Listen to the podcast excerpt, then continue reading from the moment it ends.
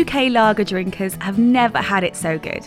There is a wealth of truly excellent beers being produced by breweries of all shapes and sizes, and for the most part, you're never too far away from a great pint. Consumers are realising there is choice when they're in the market for lager, and the UK beer landscape is all the better for it. Just as the modern UK beer landscape evolves and matures, so do the drinking habits of the consumers fueling that growth. The demand for quality and consistency was ever thus, but the desire for the local continues unabated. So, serving a great product to the local community is a proposition that, though nothing new, has a strong track record in being a success. Enter Manchester Union Brewery, an idea years in the making co founded by Will Evans and Jamie Scahill, and completed by head brewer Ian Johnson, the Manchester based brewery has nailed its colours to the mast of locally produced lager designed to serve local drinkers. The trio are making waves with their flagship beer, Manchester Union Lager, and they're determined to make a mark in a city that boasts respected breweries at every turn. In this podcast, Will, Jamie, and Ian take us through the journey of Manchester Union Brewery, the thought process behind their brewhouse configuration, the challenges so far, and the opportunities that lie ahead. My name's Will Evans, and I look after sales at Manchester Union Brewery. My name's Jamie Scahill. I look after the marketing at Manchester Union Brewery. Ian Johnson, and I look after the stainless steel. University challenge, isn't it? yeah, it's, it's, I was trying to work out what that reminded me of. Uh, let's take it back to the beginning. Um, how did Manchester Union Brewery come to be? Um, I guess I can take this one. I um, met Ian at a brew tap um, with at Blackjack Brewery. Um, it was a Sunday afternoon, and I think I was again like a little bit hungover from the night before, so needed something really easy to drink. At the time, I was obviously drinking a lot of IPAs and stuff, and uh, but needed something really easy. And someone suggested to try Ian's Lager, um, went over, tried it, and I was yeah blown away by the, I guess the the depth in the beer, the body, mouthfeel. and got chatting, and then explained to me it was decoction mash brewing, um, a term that I hadn't really heard of too much at the time. And I sat and listened to him, or tried to listen to him, tried to hear what he was saying for about thirty minutes when he was explaining what it was. Um, and then just realised that we needed to do something together. Um, I'd already been speaking to Jamie about doing a brewery, and then we, we all just kind of met up then the following week, and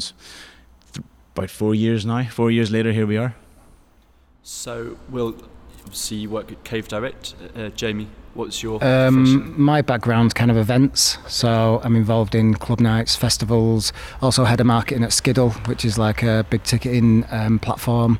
Um, been into brewing and met Will via a, a, bar which I was running in Manchester called 2022 Will was selling me beer in his Duvel days um, maybe six five six years ago. Yeah, about six years, so we, we just kind of got on straight away and talked about you know breweries and lagers and things like that. So yeah that's how that came about and Ian what's your brewing background?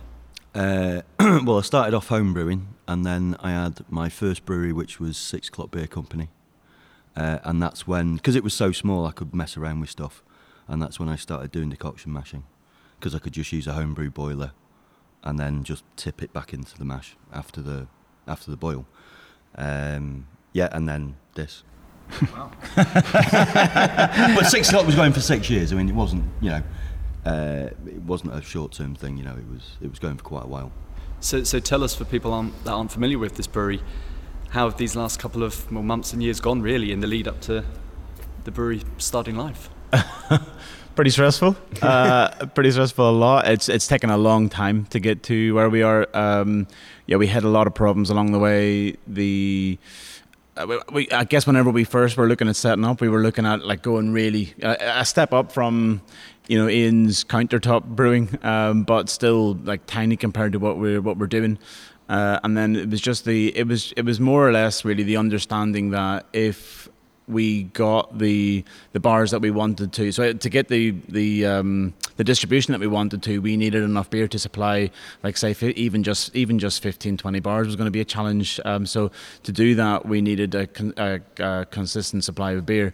And considering this beer needs to stay in tanks for six weeks, that meant that those, you know, if we were only brewing say four times a month, those brews had to be big.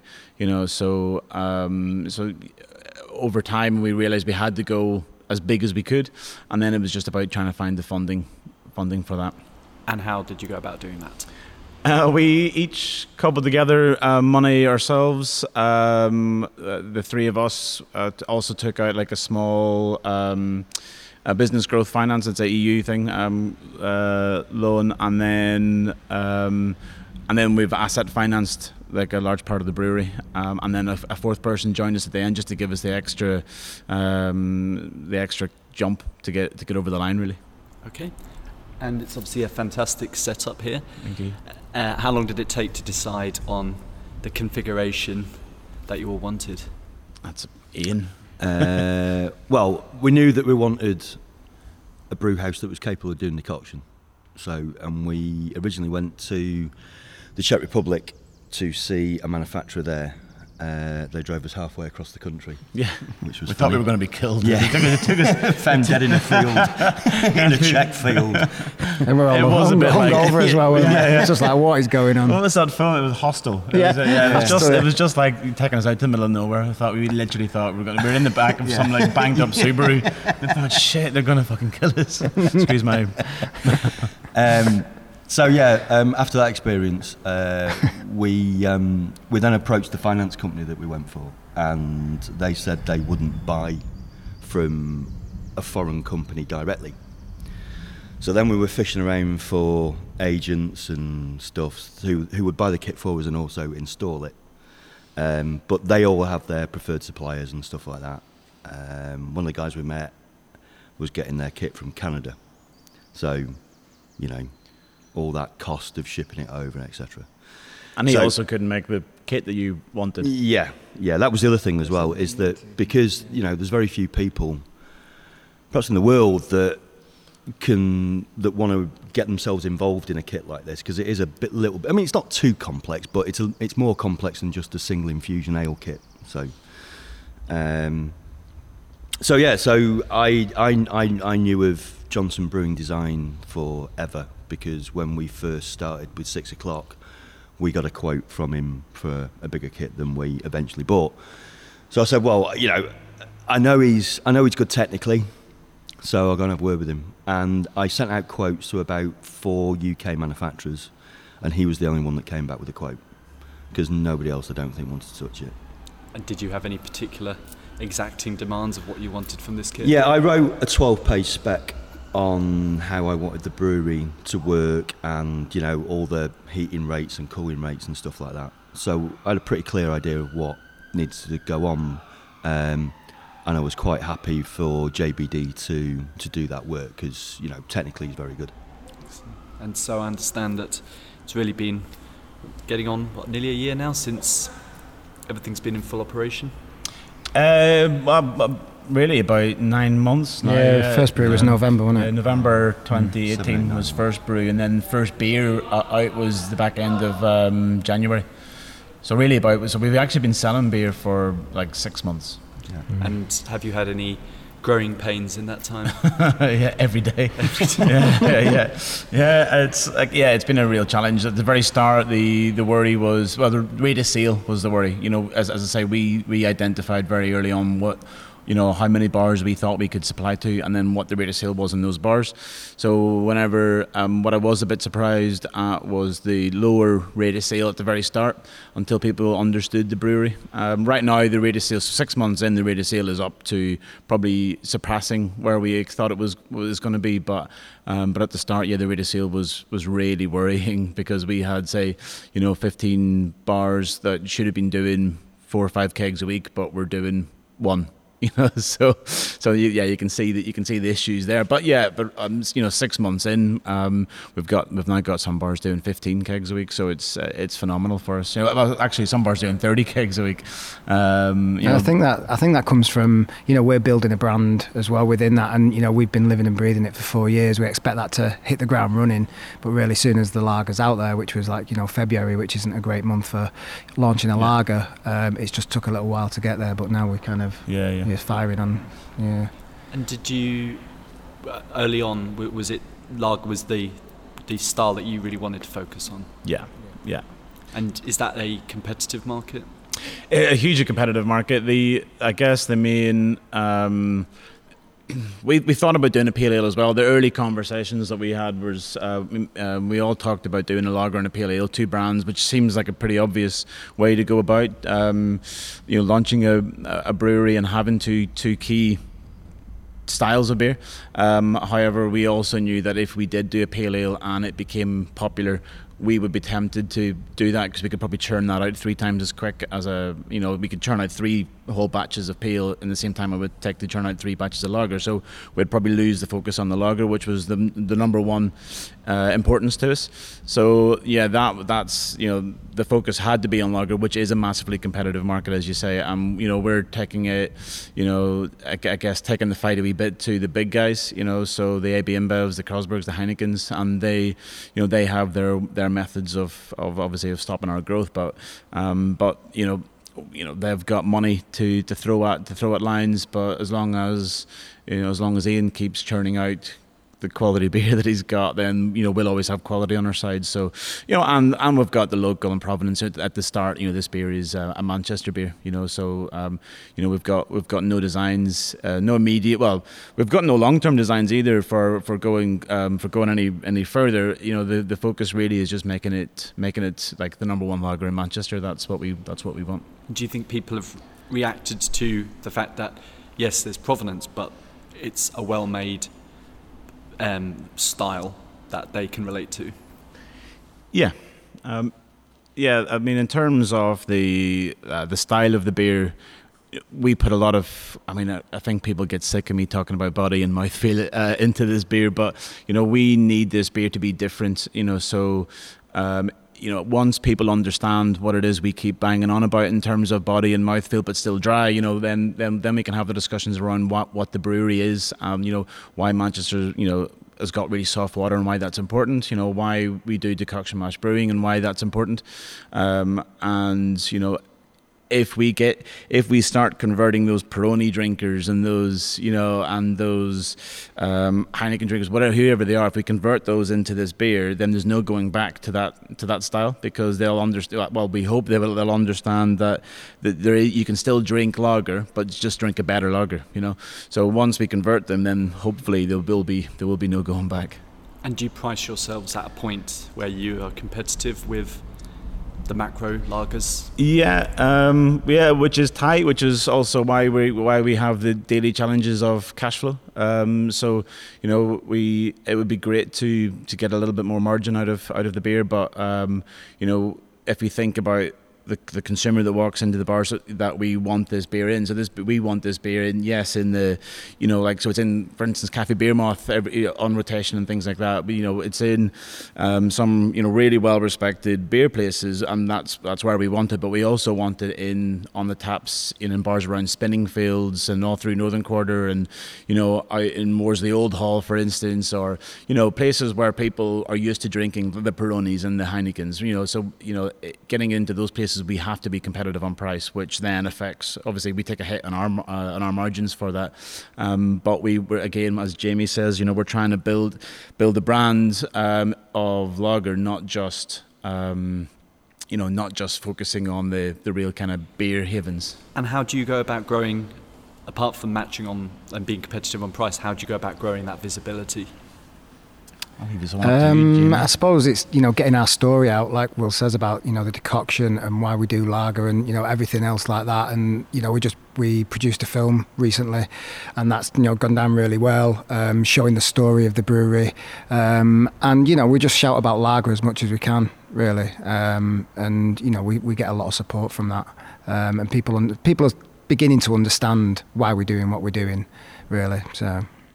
And in terms of growth here, is that already in the pipeline to grow your capacity, your production capacity, and to be able to hit more markets? Yeah, Ian's had quotes in just just this last week for new tanks. Um, we just need to figure out how to pay for them. uh, but no, like uh, yeah, we, have that's we've, we've kind of got that in the plan. We just need to we just need to get all our ducks in a row. Um, but yeah, we have got the quotes coming in now. Um, the good thing is. Um, we don't have to go through the, the headache of financing the whole brewery again. So we can add just like three tanks. I know so it's a fraction of the cost of the brewery. We can add 50% uh, capacity, you know, just for a fraction of the, cost. you know, for like, I think it's about 10% of the cost of the brewery, you know, um, we can, well, actually, about 20% of the cost of the yeah, brewery, we can, we can add 50% capacity. It's, so it's significant. Yeah. And so, Ian, for people that are not aware, can you describe to them what decoction mash brewing is? Uh, well, simply put, it's taking out a proportion of the mash and boiling it. Uh, try, try, to make it sound a little more complicated. Jesus. yeah, I can't be asked this morning. Um, yeah, I mean that, that's effectively it. But what it does is it um, it creates uh, a reaction called the Maillard reaction, um, which is the same reaction that turns bread brown in the oven and stuff like that. But it also produces this this lovely long chain molecule called melanoidin, melanoidin, um, which some people use melanoidin malt. Uh, we don't, obviously. Uh, but the beers that I've tried in the past that have melanoidin malt in, either people put too little in so it makes no difference, or they put too much in and you get this awful cloying uh, flavour. Um, but I've found through experience that if you just work with the malt that you've got, you tend to get beer like that. Um, so I pretty much insisted on a decoction brewhouse. And if you've read, if you've read Will's blog on the website, um, you know, yes, it, yeah, it's all about you know. I, I've I had arguments on the phone with brewing consultants, you know, going, Ian, you don't need to do this. I said, yeah, I don't need to do this but I want to do this. yeah, I, I, find myself questioning Ian a bit at times as well. Just Ian, to be, you know, is this something because it was so difficult? Ian finds himself questioning yeah, yeah, because it was so difficult to do, and you know, and we, you know, we we sat down one night in one of the meetings that we had and just said, you know, we would have a brewery by now if it wasn't for this this process. Uh, and you know, at times we thought, well, let's just do it, and then, well, at times I thought, let's just do it, and then, then, and then you take a wee step back and say, well, what's the point in doing it? But if it's not different, you know, if it's not better, you know, so, um, so that's, and it, and it, it causes problems. So, like just last week, you know, to move, essentially, you're moving like a thick porridge around the brew house. Um, so, as I say, Ian did it on his countertop by actually lifting the entire tank up and just pouring it into the next tank. But we can't do that here because you would need a bloody big arm uh, yeah. to uh, to do it. Um, so so we, you know the, the pump that we've got from a from a jam factory it needs to move it needs to be used to pumping really thick warm uh, liquids around the uh, around the brew house and that went down last week. Um, we had to get you know so it meant we couldn't brew last week. We had to get a new pump in and that's like nine and a half thousand pounds you know just for a new pump you know for that and and that's where you know by doing this process it adds complication it adds um, and energy yeah, yeah, yeah. Energy. It, it adds like so many problems to um, to every step of the way, and still like from you know from from setup to ongoing, but it makes a better beer. But are you seeing with this uplift in sales? from those existing accounts and new accounts? Are you feeling vindicated yeah, absolutely, with those decisions? Yeah, yeah, yeah. Uh, absolutely. I don't. I don't think we would be doing decoction mash brewing if it wasn't for like Ian's like. Um, I guess the how resolute he was on on doing this way. Because I say at times I, I was questioning it and you know um, if it was a different brewery you know we probably would be doing a normal brewery. Yeah you know so um, so and that set that sets us sets us aside um, you know and and for a lager we, we've just been nominated you know really grateful that we've been nominated for um, artisan food and drink producer of the year Manchester Food and Drink Festival uh, and just to be that was voted for by, or the nominations were from um, beer writers or food and drink writers in Manchester. So for them to understand what we're doing um, and uh, and want to shout about it, for a lager producer to be an artisan food and drink producer is you know it, it's it's really it's really it kind of gives us the vindication to say that what we're doing is different and people recognize it. And for many years, obviously, people have looked rightfully so lovingly to the continent for fantastic lagers produced there. Yeah. Do you think it's it's time enough that people start to appreciate the great beer we can make over here too? Definitely. Yeah, absolutely. And also, it's re-education as well. So we did a dark, uh, a Czech dark lager. Uh, when did we brew that? In March or something. And it takes people, you know, unaware, unawares that you know they think they're going to have a porter or a stout, but when they do drink it, it's this clean, you know, a little bit more malty dark lager. Um, yeah, so I think it's about just trying to get the message out there that even though lager is not maybe quite as wide as, an, as as ales, but there are some great styles in there that we can play around with and put our own stamp on. And I think it showed we did. Um, we were involved in We Are Lager Festival in Manchester in April, and I think out of the 22 breweries, half of them were UK based. Maybe yeah, third yeah, a third of them about UK based, something like that. So you know there is some really good lager breweries out there. Yeah, there will always be um, continental beers in the UK, and like you know, we import them at Cave Direct. You know, we've got Paulaner, which is one that we you know champion every single day.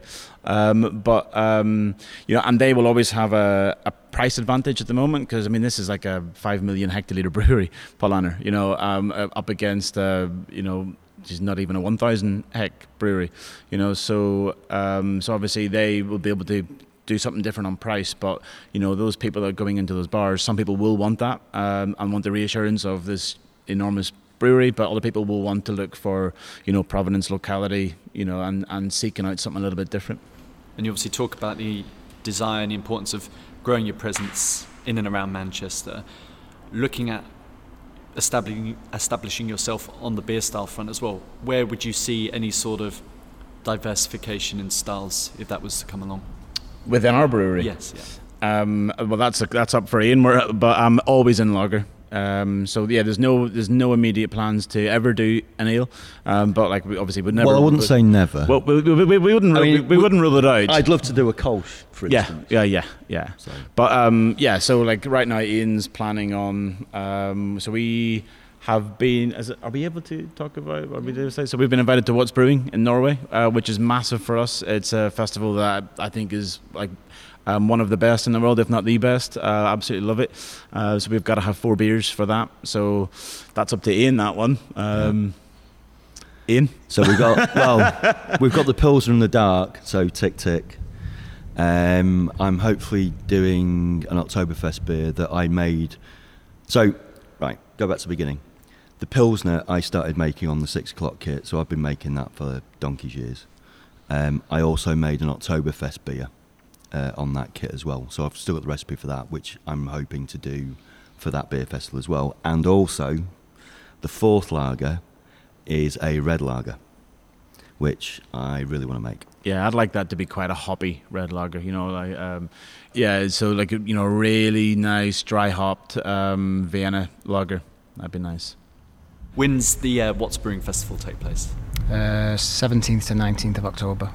So, So Yeah. when that's said and done, the expansion has already taken place. Surely 2019 has been a pretty successful year. It's been better than 2018. yeah, we've actually got beer in 2019. yeah, yeah. yeah, uh, no, 2018 was, was a challenge. It was um, uh, we uh, we did we really at times we in fact even about a month before we actually got the brewery, we, you know we weren't sure we were we were going to get it.